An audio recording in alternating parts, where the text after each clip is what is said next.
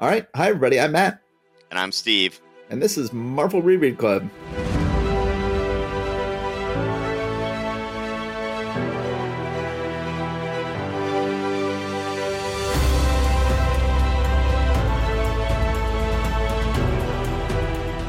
Hi, Steve.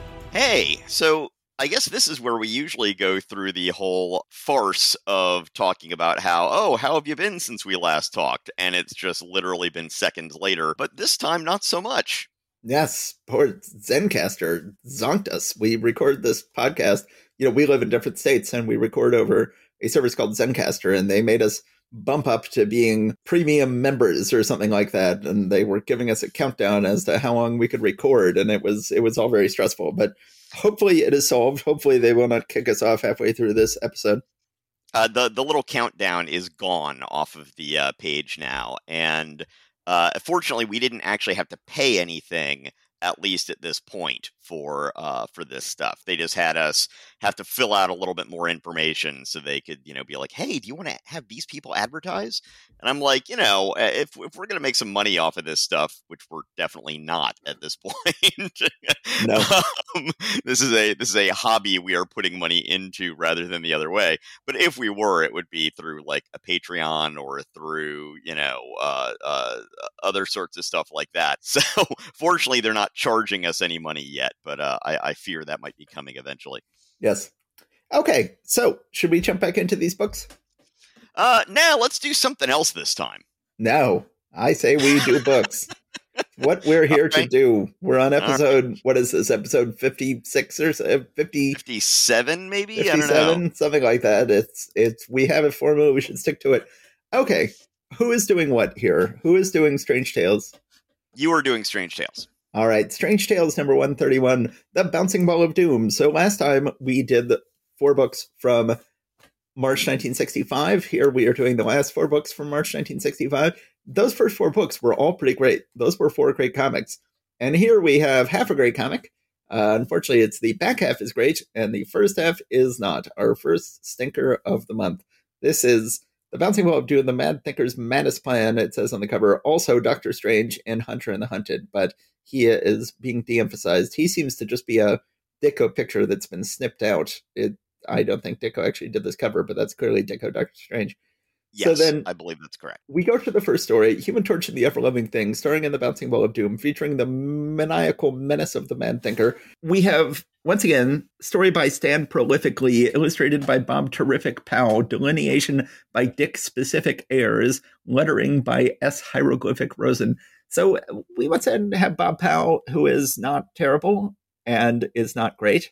The Powell Ayers team I like better than the Ayers-Reinman team we had before this, but not much more, just slightly more. Like at least some elements of this opening splash page. I think the overall composition of it doesn't work for me, but I love the drawings of the cars. I love those two cops in the foreground in the bottom left-hand corner. They just have a lot of character and a lot of texture to them. So there are some things about this I like, but yeah, we're going to see that this is just an uninspired story, and I just don't think it's inspiring anyone to do their best work.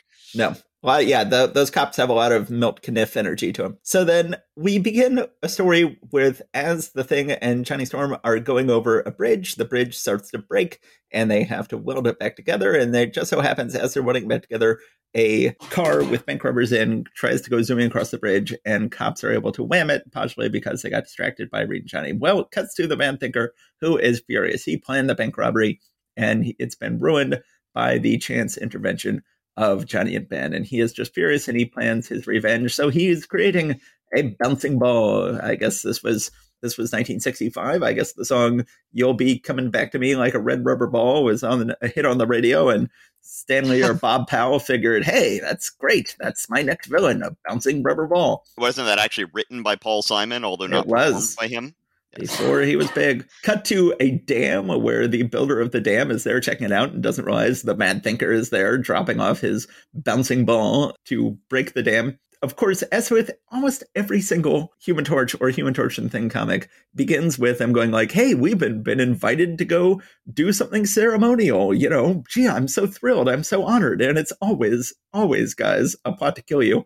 And indeed, they go to the opening of the dam, and then the big bouncing ball attacks them, and they fight back, and then it almost destroys the dam, and the guy who built the dam has to be rescued and then shut it off at the last second. And they manage to destroy the bouncing ball. And as with the last time they fought the Mad Thinker in this comic, they never even meet him. They never even know he exists. And we just see the Mad Thinker watching the whole thing on TV like a schmuck, and then getting disappointed when his bouncing ball is destroyed. The end. A terrible comic. Yeah. Yeah, and you know, some of the art in here, like I said, some of the Bob Powell stuff I really kind of like, but some of it is really not great. Page 12, the last page of the story, actually, there are a lot of elements of this that remind me of the Joe Orlando, Vince Coletta issues of Daredevil, which, you know, as I think I have mentioned before, not my favorite. No. So, yeah, poor. I say we go on and deal with greater things. Yes, let's move on to better things. We are almost to the end of Human Torch Thing stories. We've just got a couple more left, I think. And then it will be replaced by Nick Fury, Agent of S.H.I.E.L.D., which I am greatly looking forward to.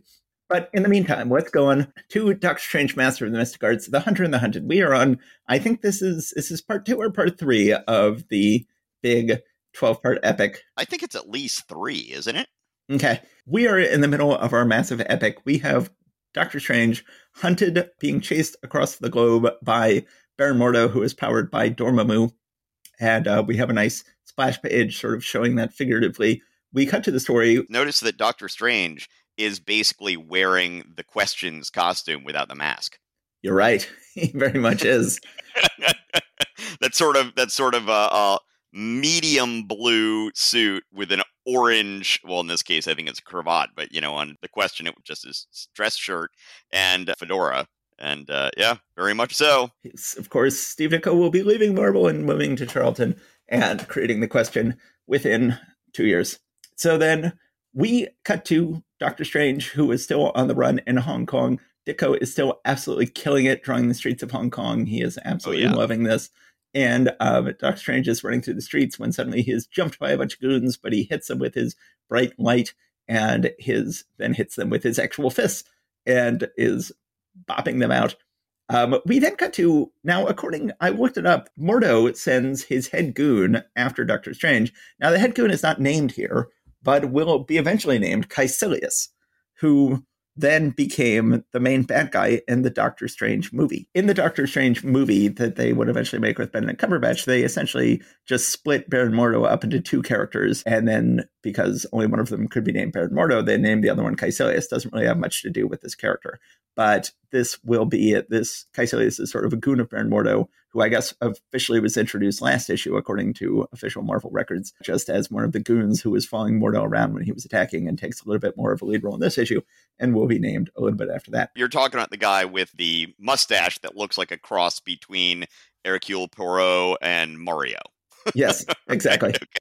Yes. It's getting a little confusing here because we have Kaecilius with his little ghostly Mordo head over his shoulder yelling at him, who's got a little ghostly Dormammu head over his shoulder yelling at him. But Kaecilius is rounding up a bunch of frightening looking pirates, trying to get them all to attack Strange. One of them is complaining, so he puts him inside a little shell and says, I'll do that to all you guys if you don't let me do it. Cut back to Doctor Strange, who is trying to get out of the country, is looking at the docks, is looking at the airport. Mordo not only has human goons who are walking around, but he's got flying ectoplasmic goons.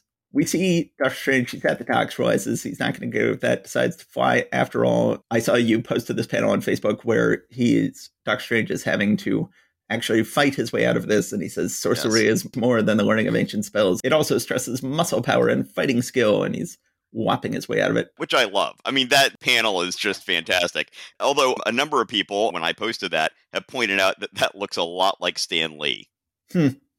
Although it looks like Stan Lee after he starts wearing the toupee, and he was not wearing the toupee yet at this point. So, and I don't think he had any facial hair yet either. It might just be, in retrospect, he may have just seen this and said, that's a cool look. I want to be Doctor Strange. So then Doctor Strange does one of his favorite tricks. He creates a bunch of illusions of himself running in all different directions, and that works. He then does it again on the ectoplasmic goons because it works so well on the normal goons. He then goes to the airport, hypnotizes a baggage carrier to smuggle him on the plane as baggage, but he seemingly gets out of the baggage long enough to actually get on the plane, sits in his seat. Ectoplasmic Goon comes through the window, and they have a very cool ectoplasm fight above the heads of the passengers on the plane, who are none the wiser. And then, you know, I really like in this series in general, and especially in this saga, how they frequently have Doctor Strange, even though he's doing these wild magic things, have to do things that are surprisingly physical. This one goes a little bit almost too far. Like, he knocks out an ectoplasmic goon and takes the ectoplasmic goon's ectoplasmic clothes off and puts them on himself. And then he has to pretend to be the ectoplasmic goon and fly off the plane and just sort of wave everybody off, because he apparently can't, like, imitate the voice of the ectoplasmic goon. But he has to just sort of go like, oh, check to the plane, boss. Here, not here. Bye, guys. Go on, do something else. I'm like going, I don't know. It gets a little weird, the idea of taking off a ethereal being's clothes and putting them on yourself, on your own ethereal self. But he does it, and it works. And then Doctor Strange successfully flies away into the night and can continue the chase now that he has finally made it out of Hong Kong. And that is the end of this issue. I'm a big fan of this issue. The nice thing about having a big 12-part epic is that you can have smaller stories like this that just have one particularly harrowing night in the life of Doctor Strange as part of him being on the run. Yeah. One thing actually that just now occurred to me when you were talking about, you know, him, I hadn't really thought about, you know, him taking the costume off of the ectoplasmic goon. But I remember somebody pointing out at one point that in the original movie Tron, like not the recent remakes, but the one back in the 80s, that there was one case where one of the protagonists knocked out one of the guards or whatever it is in the Tron world, and then like took the coloring of that guy's neon parts essentially off of him and transferred them onto himself to then infiltrate whatever he was going to infiltrate. And, you know, they were talking about, oh yeah, that's like the old thing of knocking out the guard and taking his clothes, but, you know, in this different context. And so that's actually, now that you bring that up, that's reminding me of that a little bit.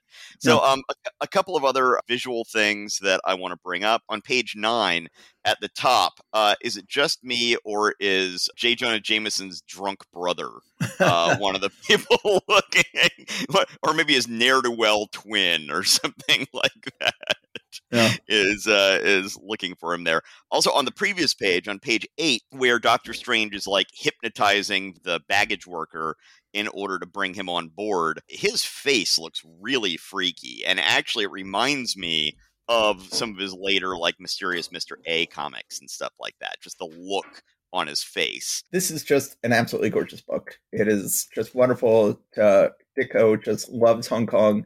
He just loves Tibet, and he loves everything he gets to do here. The junks in the harbor are gorgeous. Everything is gorgeous in this entire issue. Yeah. Well, not the entire issue, the entire story. Yes. In this entire story, in this issue, nothing is gorgeous in the first half. Yes. Well, like I said, there's two traffic cops on the front, on the splash page, and the and Johnny's sports car. I will say those two were gorgeous, but beyond that, yes, no, absolutely not. All right, so you took Strange Tales. That means I've got Tales of Suspense featuring Iron Man and Captain America.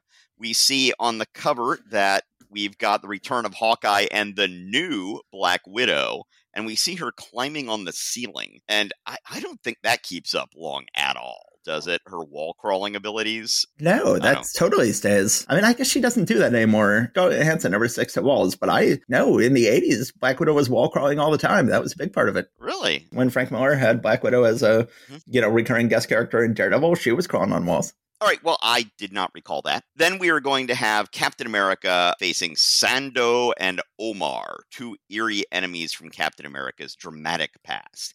I'm not going to be a huge fan of really either of these stories for the most part, but we will go through them. Iron Man, Hawkeye, and the new Black Widow strike again. Oh, so in the credits, let me just first talk about this. It says, powerful script by Stan Lee, poignant art by Don Heck, punchy inking by Chick Stone, polite lettering by Sam Rosen, plenty of kibitzing by the bullpen gang. So I wonder if this is one of those things where they had to get other people to pitch in to help get the thing finished. Yeah. But, you know, when we were, in the 80s or whatever, they would sometimes credit things like that, you know, say inker D period hands. Like, yes. The first initial is D, and that essentially stood for diverse hands. And then also you'd sometimes have credited as crusty bunkers.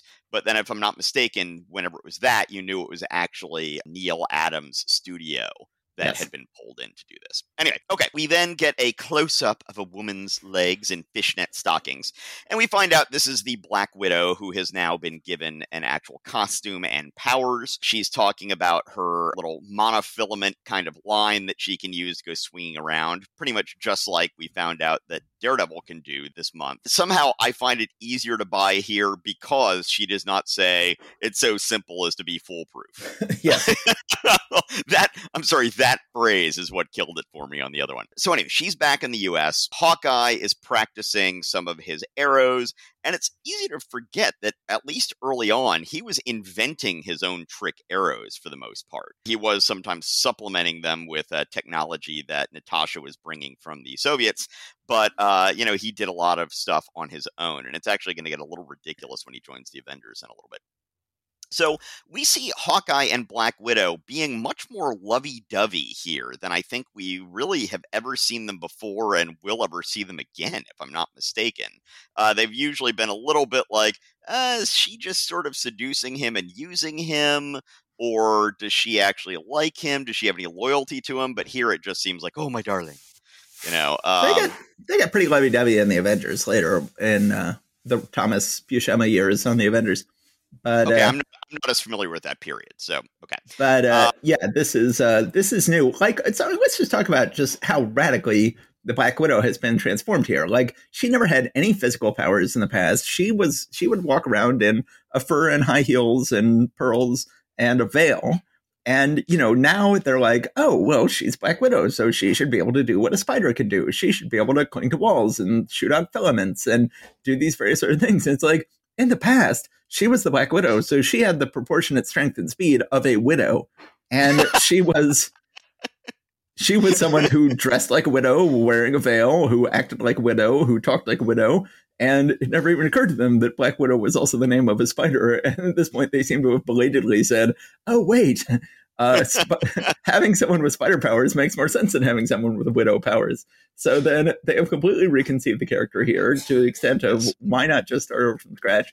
And I always say that the ultimate failure of costuming is when you include the first letter of the person's name. So now Hawkeye has always had an H on his head. The Black Widow now has a little B on her brooch that holds her little cape on. They have not yet, though, had her do that typical Eastern European red dye job on her hair yet that she will eventually get. So anyway, she recounts how she got here and how she was different. She was captured and brought back to the Kremlin, not wanting to work for them anymore, but they threaten her parents. So Khrushchev used to be a regular character in the Marvel Universe. Khrushchev yelling at villains all the time and threatening to have them go kill the baddies, or he'd kill them. Oh, right. But so here it says, but instead I was taken to the comrade leader just before his fall from power. His anger was terrifying, but he still had plans for me. So we have our final appearance of Khrushchev, who has been long dethroned here. I think, Khrushchev had been out of power for several months by the time this comic came out. Maybe it happened only as they were actually making it when they're like, uh-oh, Khrushchev has been forced out by Brezhnev, but we've got him in this comic, so we just have to explain this happened just before his fall from power. Yeah. Come to think of it, I looked that up when I read through this the first time, but I'd forgotten to note anything about it. And yeah, it had been like 3 months earlier or something like that. Anyway, they bring in her parents and basically say, implicitly threaten to kill them if she doesn't do what they want. They take her to see a Soviet scientist. He has come up with a whole array of high-tech stuff for her to have to give her superpowers. So now she's got little, magnetic or suction or some kind of sticky boots that allow her to climb on stuff. Apparently, it also gives her the super strength to be able to just be at weird angles and not really strain, it looks like. Yes. She then says to Hawkeye, all right, now you have to help me. And we've already seen this thing happen before, where he's like, but Natasha, no matter what I am, no matter what I've done, I can't be a traitor to my country. which he totally has before. And then she says, I ask you to betray nothing. Your only task is to help me destroy Iron Man, or must I do it alone? No, my darling, I can't lose you again. I'll do it, no matter what the cost. So we've had him doing that whole, like, I can't be a traitor. Oh, yes, I totally can. Yeah. More than once now. The crazy thing is, at this point, he is going to join the Avengers next month.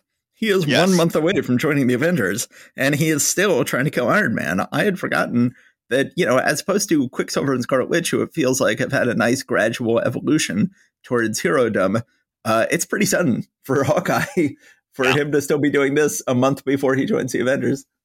Yes. It is a strange turn of events. So then we see that Happy and Pepper are out driving somewhere. I guess that they have been dating, at least to some extent, since Tony said that he was engaged to be married. And he actually proposes to Pepper, Happy does, which seems a little bit like, okay, so you've been on a couple of dates, and now it's like, hey, let's make this forever.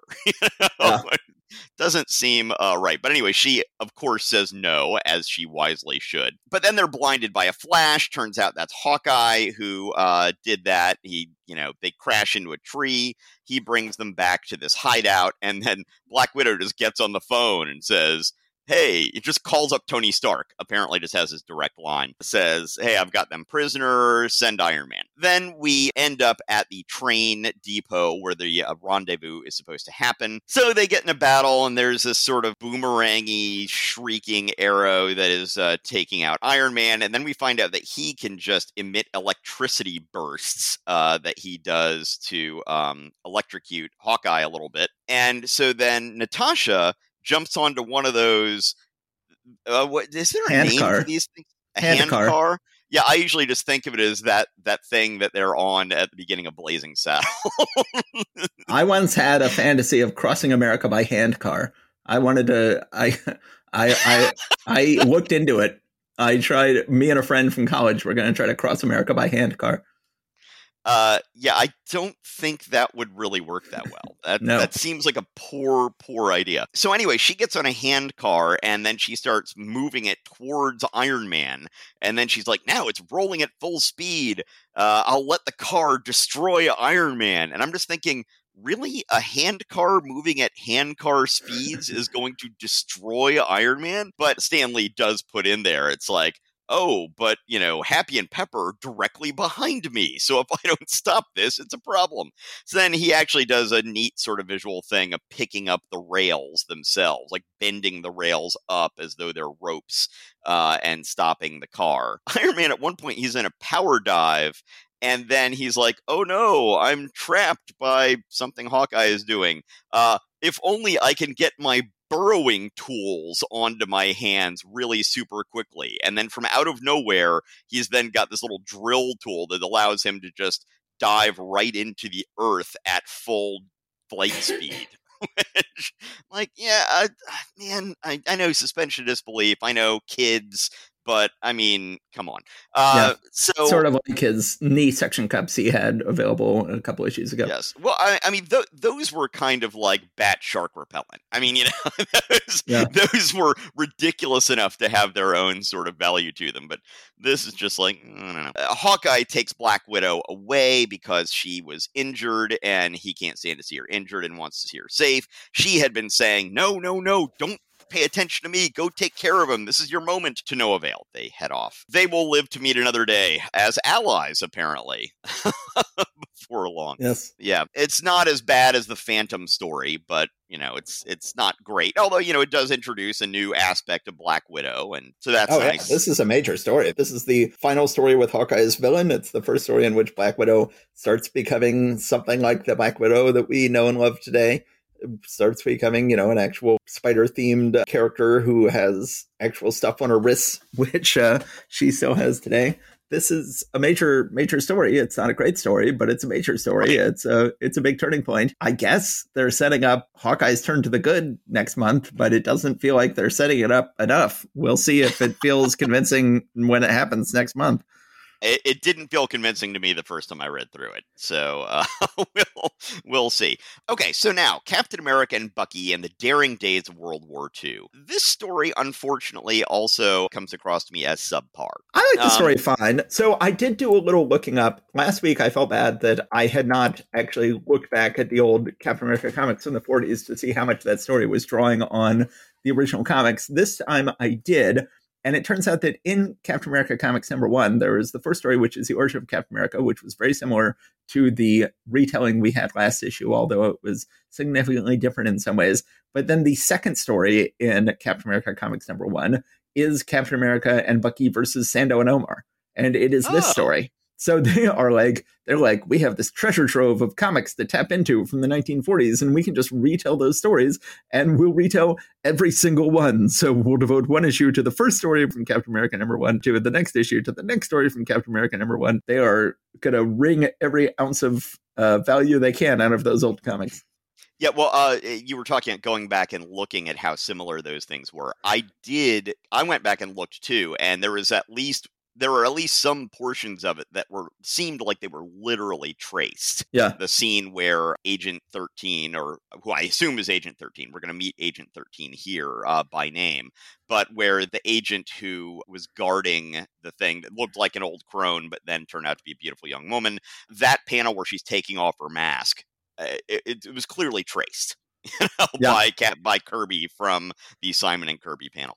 Okay. Bogus in both cases that Joe Simon does not get any credit for these things. Joe Simon should be getting original story credit on both last issue and this issue, but he does not. Yes, and should probably be getting paid for it as well. Yes. Sando and Omar are apparently a stage show act, like supposed to be some kind of psychic sort of thing. Omar is this smallish looking dude with a big head. So Sando is telling him, project into the crystal ball what will be happening in the future. And what comes up is some American tanks being sabotaged. And it turns out this is basically what they do. So we get a little bit of a view also of Cap and Bucky on the base. Basically, he's always getting himself into trouble. He's on KP, peeling potatoes. Ends up pissing off his Sarge so bad that the Sarge just says, get out of here before I really lose my temper. Which I don't think that's how things work. I don't think that if you really piss off your Sarge, he's just going to be like, okay, you were at your own liberty. Yeah. But apparently that's how Cap knew that this was going to happen, because then this gets him out so that he can go and see Omar and Sando. We should point out, by the way, this issue is by Stan Lee, Jack Kirby, and Frank Ray. And Frank Ray, once again, seems to be taking particular joy in trying to look like what Kirby looked like inking himself back in the day. It's really making this look like a Golden Age book.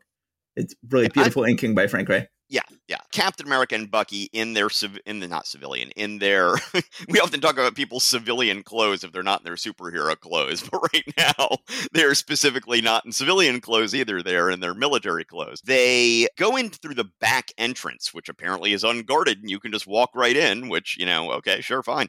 And they see a reporter, a female reporter, who is trying to talk to Sando while he's on his way on stage, and he is being very rude towards her. Then she sneaks into Sando and Omar's dressing room, I guess, to await them and be able to ambush them when they get off stage. They then have another stage show that's very similar, in this case showing a bridge being blown up, but that Captain America and Bucky are up in a projection room, and they find out this stuff is all being just projected onto the crystal ball. And they go out and attack the guys on stage. Omar runs off scared. Captain America goes back to the dressing room where he hears some screams from a woman, finds out that all of Sando's agents are here with guns, holding Bucky and the woman, reporter, hostage. Then she reveals that she was working with the Women's Army Corps, cooperating with the FBI, investigating a new wave of sabotage. So she was lying about being a reporter. Says, I'm not a reporter.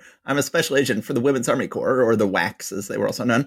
We're cooperating with the FBI and investigating this new wave of sabotage. So this is, and then of course it turns out, as you've been calling her, Agent 13. So this is, Captain America comics from this point on will be just endlessly confused all the way up to modern day in terms of the Carter family. The Carter family is the ultimate headache for the Captain America comics, because right away I was shocked that before we get Sharon Carter in modern day, she is not named here, but they are going to do the same thing here with presumably this is Peggy Carter, that they will do later with Sharon Carter, where she will be first met as an active agent working for a Secret Service at the time. We will meet Sharon Carter when she works for S.H.I.E.L.D. We are now meeting Peggy Carter when she was working for the WAX. And by the way, they will get very confused as to whether or not they are sisters or aunt and niece, or whether they are grandmother and granddaughter. Of course, this all changes as the time schedule slides.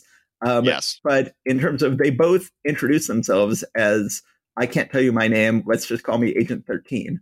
So that happens first here, and then it happens again in modern day when we meet the other Carter.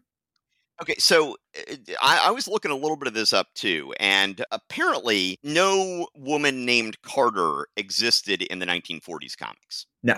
That Peggy Carter's first appearance is when she shows up in the 1960s Captain America comics. I think this is Peggy Carter's first appearance. Well, okay, so there was an Agent 13 who was blonde, who eventually went on to turn into a superheroine named Golden Girl. And I think she eventually got a civilian name attached to her, which was Betsy Ross, not Betty Ross. And so that was an Agent 13 that existed in the World War II comics.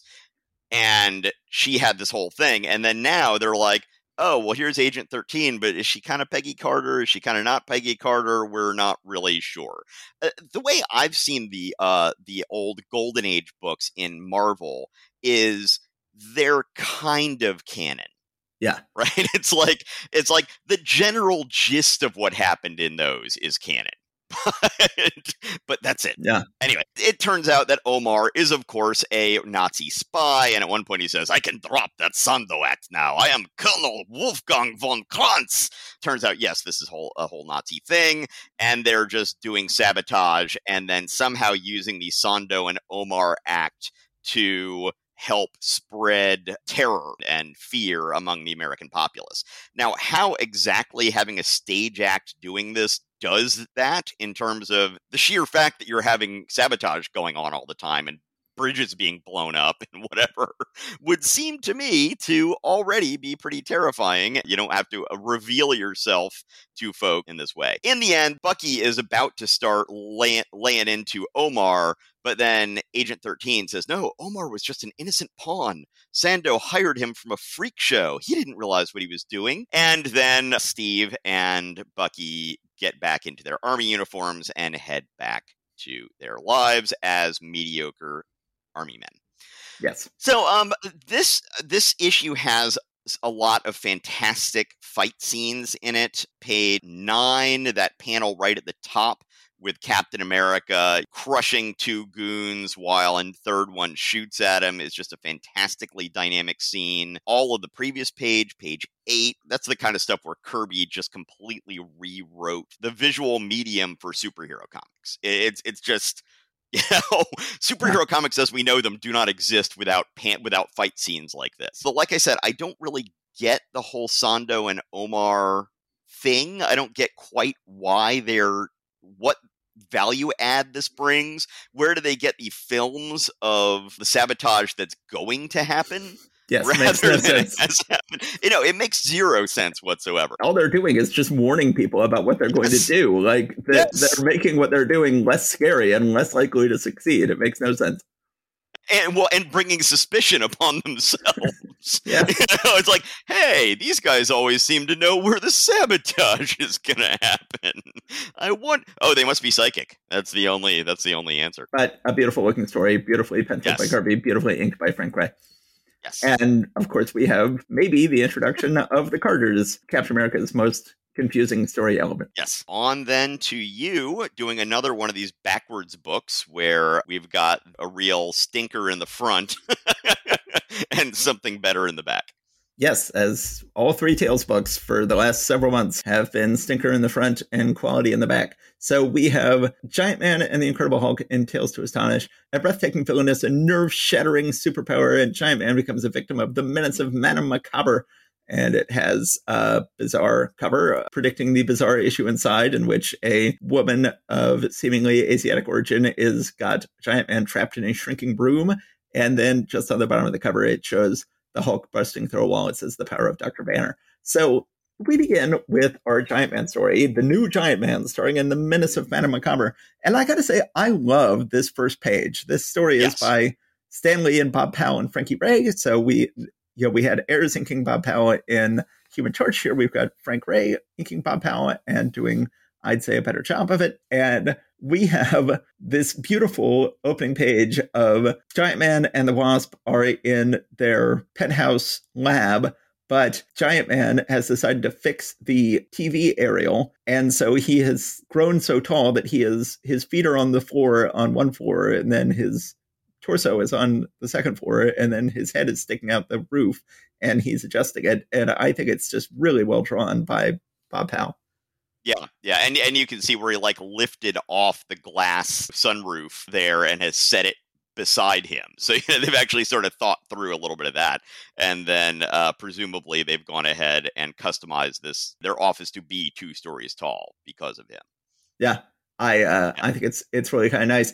Then we go ahead and go into the story. The Wasp is reading about Madame Macabre in the paper and saying, oh, she's an oriental scientist, I apologize for using that word, who claims to be able to make any objects grow or shrink at will. She might be competition for you. And indeed, we then cut to Madame Macabre and her little assistant, Gogo.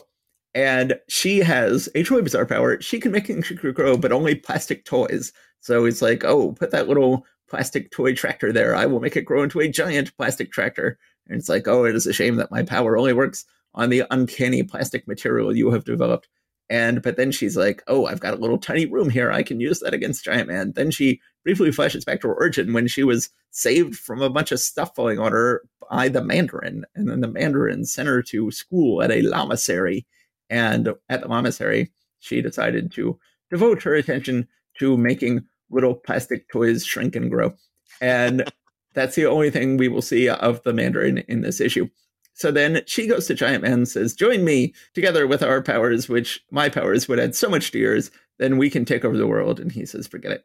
So then she says, well, how do we trap this guy? Clearly the way to get to him is the Wasp. Everybody takes the Wasp hostage. Why should we be any different? So then we have the Wasp has been invited to an exhibit and she falls for this, shows up for the exhibit and gets clobbered and taken hostage. Giant Man figures out what's going on, is trying to find her. This whole story is just, he finds the Wasp, rescues her, puts her on a little chaise lounge on top of a roof, and then goes down to get these people who are stealing art from the museum. And then he gets trapped in a little room that shrinks, and he has to shrink with it. So now he's trapped in this little room. Well, at this point, the Wasp wakes up on her little chaise lounge. And for once, she actually does go rescue Giant Man, which is nice. Giant Man is, there is an effective panel on page 10 of Giant Man being really, really crammed down into this little shrinking plastic room where he looks like he is massively cramped in there. And the Wasp comes up and tries to free him. She is put in a little shrinking bottle, but it shatters because the cork doesn't shrink. Madame Macabre is making, once again, doing the only real power she has, making a plastic tractor grow. And then what happens here? Well, so apparently this little miniature toy plastic tractor actually had real working controls on it, because when it's brought up to full size, Jan is able to jump into the seat and start manipulating the tractor as a tractor driver would. Yes. Bizarre, stupid, forgettable. So then she eventually grabs Madame Macabre and rips off her wig and finds that says it has all sorts of miniaturized electronic circuits inside. So that's how you can change the size of metal. And she grabs it away and manages to turn off the shrinking of the room that Hank is in. Hank gets all big and grabs Madame Macabre. And later, Hank meets with Jan and says, the police learned that her finger guard was actually attuned to her hairpiece. What do you say to that? And Wasp says, I made up my mind. I do like your crew cut. And indeed, he has a crew cut in this issue. A terrible story, a terrible issue. That first page is good, but otherwise, unremarkable art from Bob Powell. Totally forgettable villainess with a truly idiotic power. Let's forget all about this issue. Yeah. So just a couple things to say. I I mean, I think that you downplayed Bob Powell's art a little bit here. I actually kind of like the art in. I mean, we already talked about this a little bit earlier, but yeah, I think the art in this story is relatively charming, even if the story itself is not. But in terms of two story things, earlier when Madame Macabre, or however you pronounce that, all Frenchy boo. Jan comes to Hank and says, "Sorry to interrupt, High Pockets, but there's someone to see you." Hank says, I'm too busy now."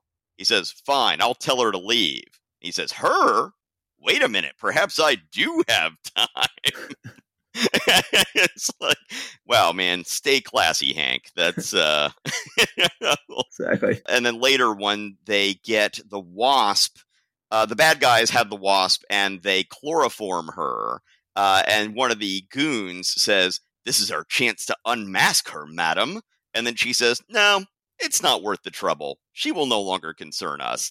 And you know, it's like this whole thing of why don't people try to unmask these folks more often? And then also, dude, Giant Man's fan club is always showing up at Hank Pym's lab. Yes. Anyway. Yes. All right. Those are my only two thoughts about that. Yes. All right. So let's go ahead and move on to the second half of the book, The Incredible Hulk, The Power of Dr. Banner. This is power pack script by Stan Lee, hard-hitting art by Steve Ditko, two-fisted inking by Vince Coletta. Wah, wah. This is... So we know that Ditko especially hated Coletta's inks. Ditko seemingly was the only person at the time who was able to look at Coletta's inks and go, "This is horrific. Why are you people hiring him?" And he would make a big deal. I guess, what is the story? He would go into Marvel offices and look through the most recent books they had on display. And if he saw Coletta had inked it, he would make a big show of throwing it in the trash or something like that. This is a story I'm not familiar with.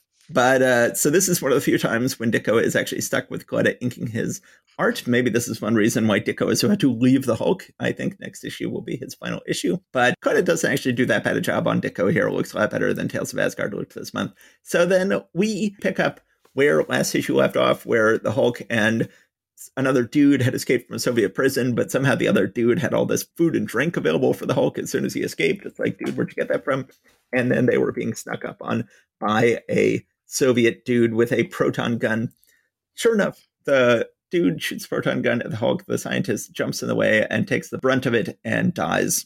And he thinks, was friend, died for Hulk. They killed Hulk's friend. They killed Hulk's friend. Now it is Hulk's turn. And so this is the first moment where we've really heard the Hulk talk like the Hulk that we would that would be the standard Hulk for decades to come.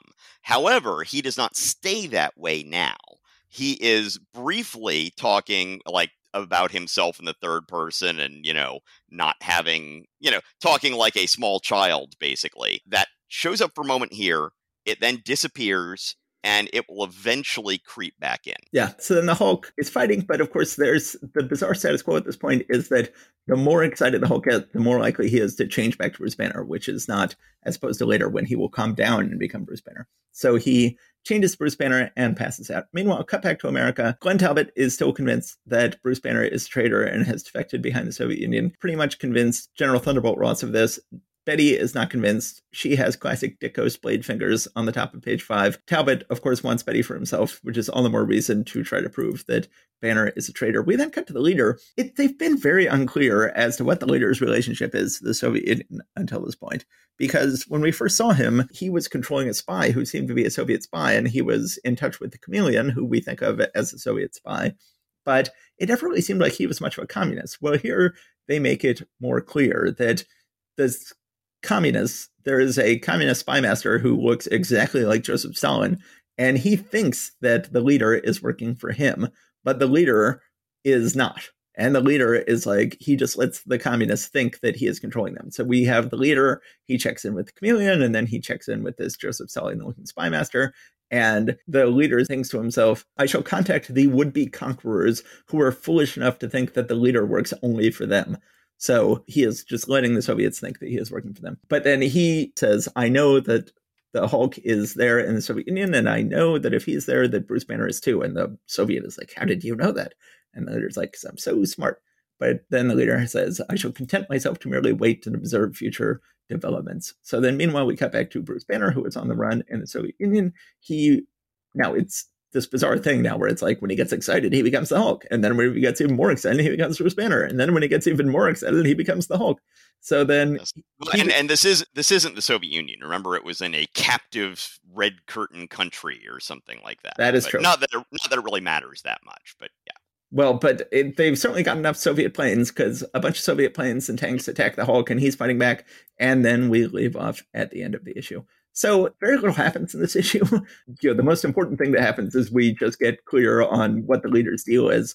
But generally speaking, it begins with wherever this country is, Bruce Banner and the Hulk are on the run, and Bruce Banner and the Hulk are still on the run in this country at the end of the issue. Almost nothing happens in this issue. It is pretty forgettable. Yeah, although, you know, I might be putting too much importance on this, but I really do find it significant that this is the first time we hear the Hulk speak the way that the Hulk spoke the whole time, not the whole time, but for most of our youth. Right. You know, it's our first glimpse of what will become the sort of general status quo, even though, as you pointed out, there generally is no status quo in the Hulk. It's always, the status is always changing and not quoing. Yes, but in the punctuated equilibrium that we've got in the Hulk, that's the common way of doing it. So I find that to be quite important. Yeah, I like the art in here, as you said. Vince Coletta doesn't massacre this stuff, but yeah, as you're saying, nothing really happens, and I can't argue with that. Yeah, and we're gonna lose Dick on the book, but then Jack Kirby's gonna come back, so we can't complain that much. And but I think we've got at least one more Ditko issue left. All right.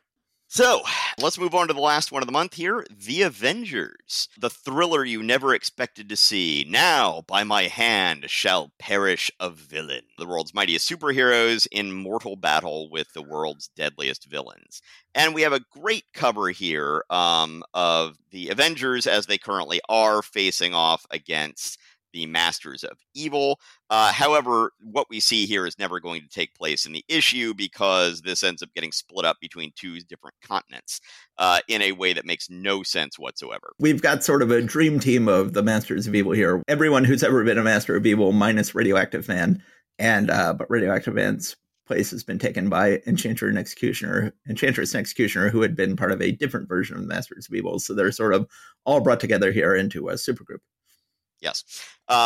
So I don't want to spend much time on the splash page here, but because it's just a Avengers meeting breaking up. But look at Rick Jones's face on that splash page. How old is Rick Jones? Yeah, he looks 50.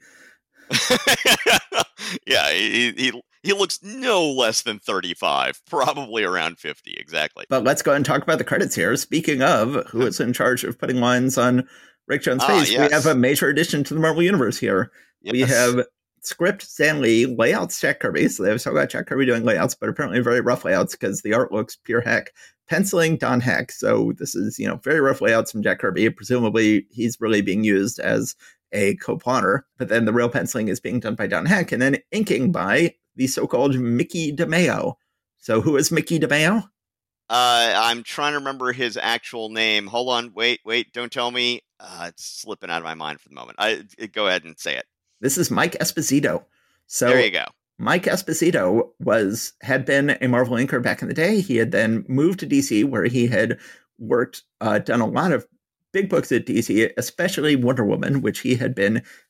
Ross Andrew had been penciling and he had been inking Wonder Woman for almost 10 years at this point, but he was looking for a little work on the side. So he started doing some side work at Marvel, but he couldn't do his real name, Mike Esposito, so he had to make up the pseudonym Mickey DeMeo, and would eventually start working at Marvel under his own name, would become the inker on a big part of John Romita's run on Spider-Man, and would go on to become a major Marvel inker. And here we have his first book back since he has returned to Marvel Comics. And like you say, it's not ideal. Like, he's putting way too many lines on Rick Jones' face, for one thing, but he's generally an inker I like, and I think he generally does a pretty good job with this issue. It still looks, you know, Heck is just a powerful penciler, and it's still, if you told me Heck had inked this issue himself, I would have believed you. Yeah, Yeah. Well, I mean, I have found that generally when you've got someone doing breakdowns or layouts, though I think they're used interchangeably, someone doing pencils and someone doing inking, that things get lost in the translation. It's like you're playing a game of telephone and you're just adding another person in the middle there. And so on the splash page, Iron Man, whose back is to us, that is not a finished drawing. No. I mean, yeah, it's just not. And then meanwhile, there are too many lines on...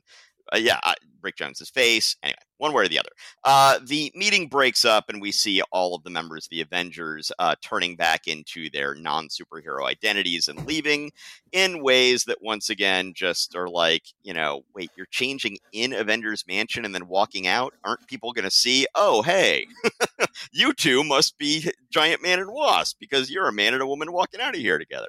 Who knows how all this stuff works? We see the first appearance of Steve Rogers' art portfolio that he is going to hide his shield in when he is walking around town in civilian clothes. Seemingly, it's just a prop at this point. He's not. He doesn't have any actual art in there in addition to his shield. He will eventually take on a secret identity of being an artist by day, but I guess that may be still another 15 years off in the future. But he is using an artist portfolio at least now.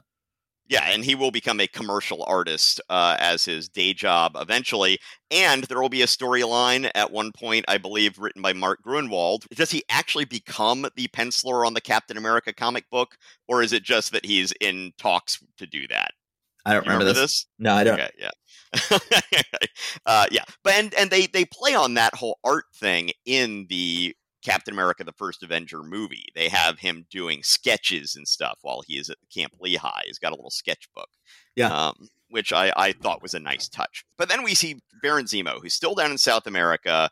We still see the humiliating treatment that he is giving to his native captives. Zemo's like, okay, I've waited long enough. We need to take care of Captain America now. Goes and gets one of his soldiers, a pilot, that is giving him a Heil Hitler there, and he's got an armband where instead of a swastika, it's got a big Z. So, and then the plane has a big Z on the side too, which has interesting echoes these days. Yes. And the perspective on that panel where the guy's given the Heil, Heil Zemo or whatever, perspective just doesn't make any sense. If you look at the Native Americans on the left-hand side and the size of them in comparison with the... Anyway, okay. So then we see that Steve Rogers, whom we have figured out the writers don't really know what to do with in modern day, they were then like, well, okay, Steve doesn't know what to do with himself in modern day. So we see him penning a letter to Colonel Nick Fury saying, I'm anxious to get back in the harness again. I've heard that you are engaged in important counter-espionage work for the Army, and so he wants to be a part of this. Now, we have not been reading Sergeant Fury's books as we've gone on, which I am regretting to some extent, but we saw that Captain America met Sergeant Fury in World War II, so presumably he is calling on him again here. So this is just going to be a bizarre storyline that they're going to have this bizarre thing where Captain America doesn't hear back from Nick Fury and gets really, really sad about it. And then eventually does finally hear back from Nick Fury and has this famous panel where he's like jumping in the air and going, wee, I heard back from Nick Fury. This is the beginning of a bizarre storyline of Captain America, sad sack, incel, who is feeling horribly hurt by Nick Fury. By the way, still no shield. Shield has not been invented yet. No. And the other weird thing you were talking how bizarre this little, particular branch of the story is it doesn't really go anywhere. It's not like he ends up being full, becoming an agent of S.H.I.E.L.D. when S.H.I.E.L.D. is invented in a few months. It just sort of doesn't go anywhere, which is just so weird. Anyway, so Cap goes out to a public mailbox to put this mail in rather than sending it out in some official thing somewhere else. But that's because he can then accidentally see the Executioner and the Enchantress just in a cab heading down the street or with a driver. I don't know if it's necessarily a cab, but still. So Steve is trying to catch up with them, and he's like jumps up on a lamppost to get a better view, and then he's literally jumping from car roof to try and catch up with them in traffic, which that's one of those things where as a kid I would probably be like, ooh, neat. But now I'm just like, oh, dude, from my car. Come on. And then he's swinging up a traffic light cord, but then the Enchantress is able to use a little hex to break that cord and make him fall down. Now, we don't see what damage that traffic light ends up doing to any cars or pedestrians or anything from that point on, but that is not our... We then... It's interesting to see the Enchantress when they're back at their lair in a very modern sort of... I don't know, what would you call that? It's not a pantsuit. It's a jumpsuit? Like... what do you call that thing that she's wearing? She looks not very Asgardian. She looks very sleek and modern. I like it. Yeah, and you know they've got this very mid-century modern looking like kind of living room back behind them, and they've actually put up an axe and mace in a cross up above the fireplace back there. So they've really settled in and made it homey here. They have. Anyway, they hear from Zemo, who's like, "It's time," and I'm really like, okay, I could see how they're like, okay, we're new on this planet. We don't really know what's going on here, but let's find someone else who is also kind of evil like us to sort of show us the ropes. But to have them actually like sort of jumping to when Zemo says, okay, it's time for us to do the thing, seems really out of character. Anyway, Captain America has just called the Avengers back together, presumably just hours later, to say, hey, I just saw these two. We need to go do something about it. But before they can, Rick Jones is somehow sucked up into the air towards a plane that's flying overhead.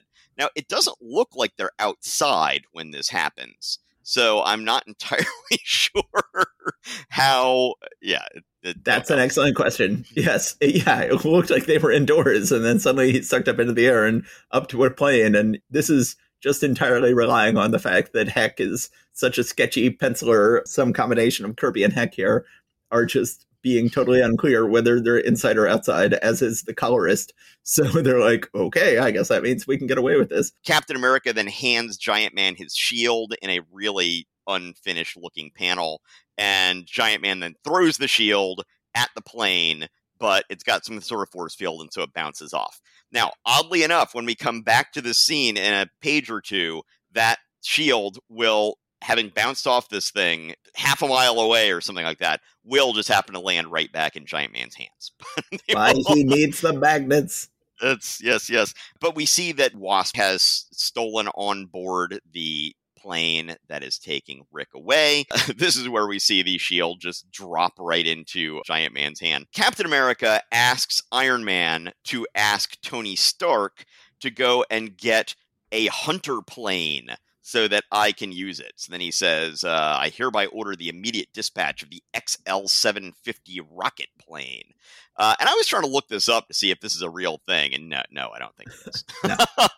So we see the Black Knight and the Melter pacing around in their cells wearing their costumes, which, and once again, Stan Lee seems embarrassed enough by this to have to explain it, which he usually doesn't in these cases. At one point, the Melter says, we were allowed to keep our armored costumes because a scientific delegation from Washington is on the way to study us, and we have no way to stop them. And they point out, but the bars of their cells were chemically treated to resist his melting power, given that he is allowed to have his melter on in the jail cell. Absolutely ridiculous, unconvincing, really, really dumb. Yes. So anyway, a mystical portal shows up, lets them out of their cell, and it is, of course, the Enchantress who has transported them. The Black Knight then is just like, oh yeah, sure, I'll go do what I need to do right now. So he just jumps on his horse that they have brought with them, flies up into the air, and is trying to attack this XL-750 hunter plane or whatever it is. So then Thor just heads after the Black Knight. They're chasing each other. The Melter, meanwhile, goes ahead and tries to melt the plane and actually gets a Melter beam going up right through the cabin, right in between Captain America and Iron Man. So then Iron Man goes out, he says, through that hole, although on the next panel you see that the beam is still melting the hole. So I'm not entirely sure, unless he's now doing a second hole. Also, this is another place where Stan Lee is making excuses for the art. It says, supported by his delicately balanced cloak, this is the Melter, the mysterious Melter almost seems to be flying as he dodges amongst the building ledges, trying to lure Iron Man to one certain spot. So, Stan Lee was like, dude, he's jumping off a building. That's not one of his powers. How do I explain this? So the melter then is, you know, shoots a melting beam, and Iron Man's like, aha, you missed. He's like, I wasn't aiming for you. I was aiming for that support on the water tower behind you. So then Iron Man says, aha, I can turn around and just take care of that real quick. And he says, aha, that was a distraction too. What I was actually trying to do is weld your boots to the top of the building with my melting power. He's, oh no, he did it. It's like a double bank shot and pool or something like that. So now there is a force field that's holding the plane in place. I don't think we had heard about this before earlier. Figure, oh, it has to be the Chantress who is doing this. So somehow the Wasp happens to be in this alleyway that the Executioner and Enchantress run into, and she happens to find an almost full and yet punctured open can of oil that just happens to be in the alley. And then she turns it over and spills it right in the path of the two Asgardians, and they happen to step in it and slip. Okay, great. Jan got to do something. Yeah. But it's, man, it just bugs me. Yeah, so Jan ends up getting captured by the Enchantress. Hank, of course, starts to freak out and get all violent and start destroying buildings and stuff. So here's where it gets really weird. So once Captain America is able to get away from the Enchantress's force field and all this sort of stuff, he then takes this rocket plane at maximum speed down to South America and seemingly gets there in literally minutes. Right. Well, this is just the reverse of what we had last time that they were fighting Zemo. Once again, we've got Zemo's ships are capable of going, I guess, but this isn't Zemo's ship. This is an Avenger ship. But capable of going back and forth between South America and New York really fast. It may have been that the plane was just modified by those holes the melter just shot through the thing a moment ago. Maybe that makes it fly faster. Yes. It's like, dude, you're flying this thing obviously at many, many, many, many times the speed of sound, and you've got like holes that are just gaping in your hull. Anyway, once again, thinking about it too much here right now. He then makes it all the way to South America, and in this plane that really looks like, I mean, the design work that was done on this plane is just terrible. It looks literally like a paper airplane. Yes, it very much looks like an actual literal paper airplane. And this is part of where that whole sort of game of telephone I was talking about visually ends up coming in, I'm sure. Because, you know, I'm sure that, you know, Kirby just drew in something, oh, here's a plane, and, you know, just sort of the general shape of something. And then Don Heck is like, what is this? What is this thing supposed to look like? And then tried to make it out, and then the inker comes in, he's like, man, this is a mess. I just need to go ahead and get some ink on the page and I'll move on with my life. So Captain America comes in strafing Baron Zemo's forces. And then this is apparently all part of Zemo's plan, because right then he then has a hydraulic lift bring Rick Jones in a glass, like snow globe looking thing up into the path of Captain America's bullets. Or rounds, or whatever kind of rounds be coming from his plane. The whole plan was that Cap would accidentally kill Rick, so just to double his emotional psychic pain from already having had the death of Bucky. And once again, I ask you, on the bottom of page 16, how old is Rick there? Yeah. No, seriously. It's just ridiculous. So then we go back to New York. The Avengers other than Captain America all basically just round up the Masters of Evil. But they don't. They don't round up the Masters of Evil. I had assumed that given this issue is sort of the big conclusion of the Avengers saga, this is the end of the saga of the first Avengers team. I assumed it would wrap up more than it did. I assumed they would round up the Masters of Evil here, but no, that battle leaves off very much inconclusively here, and in fact will continue next issue. This battle is still very much ongoing between the Avengers and the Masters of Evil. It's only the battle between Zemo and Captain America down in South America that reaches quite a definitive conclusion in this issue. Yes, that's a good point. So Captain America then parachutes out of his plane and comes down to help Rick. So what happens to the plane? I'm not entirely sure. Captain America throws his shield in such a way to create a rock slide between Zemo and his military forces. And so he separates them out and then uses his shield to blind Zemo, which we've seen him do before, and with a sumo. So he's done this with a sumo, and he's done this with Zemo. Although at least this time he's outside. Yes. With the sumo, he was not in. He was not outside. He was inside.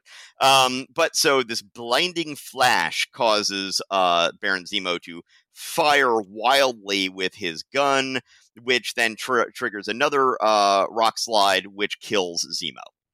Yes, so, for good. I don't think Zemo ever comes back to life. This is not, the major villain of the first 15 issues of Avengers is killed off for this very. You know, again, it would be much more of a definitive conclusion if the rest of the Masters of Evil had been defeated back in New York. They were not. That storyline will continue into next issue, but readers don't realize at this point. Well, there's a little hint here at the end. So Stan Lee already knows it's going to happen. This is the end of Avengers Phase 1, and this very definitive end, partially with the death of Zemo.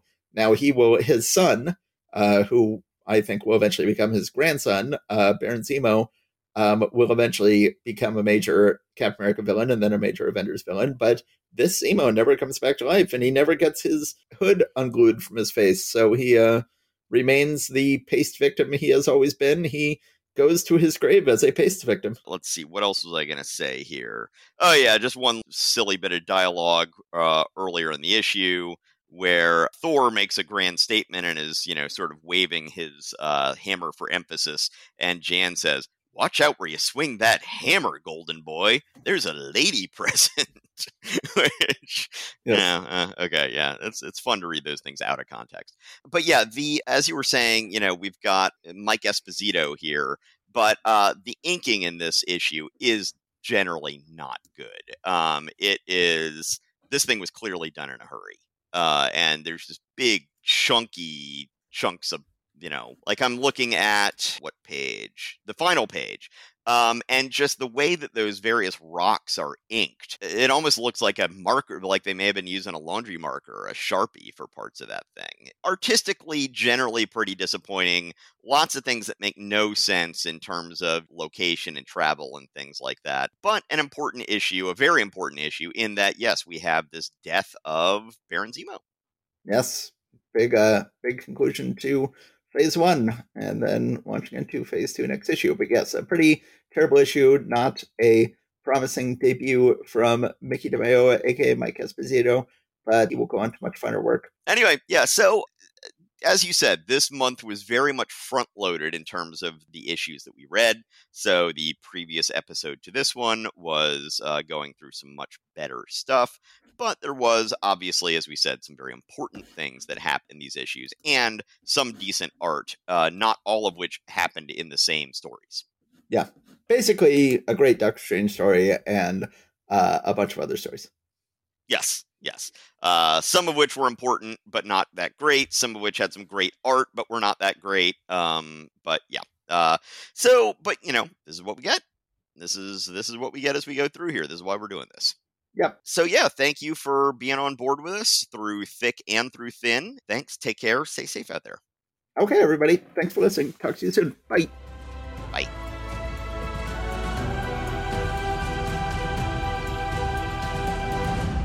Thanks for listening to Marvel Reread Club. Please subscribe to us wherever you get your podcasts. Your reviews and ratings are a great help and always appreciated. We love hearing from you.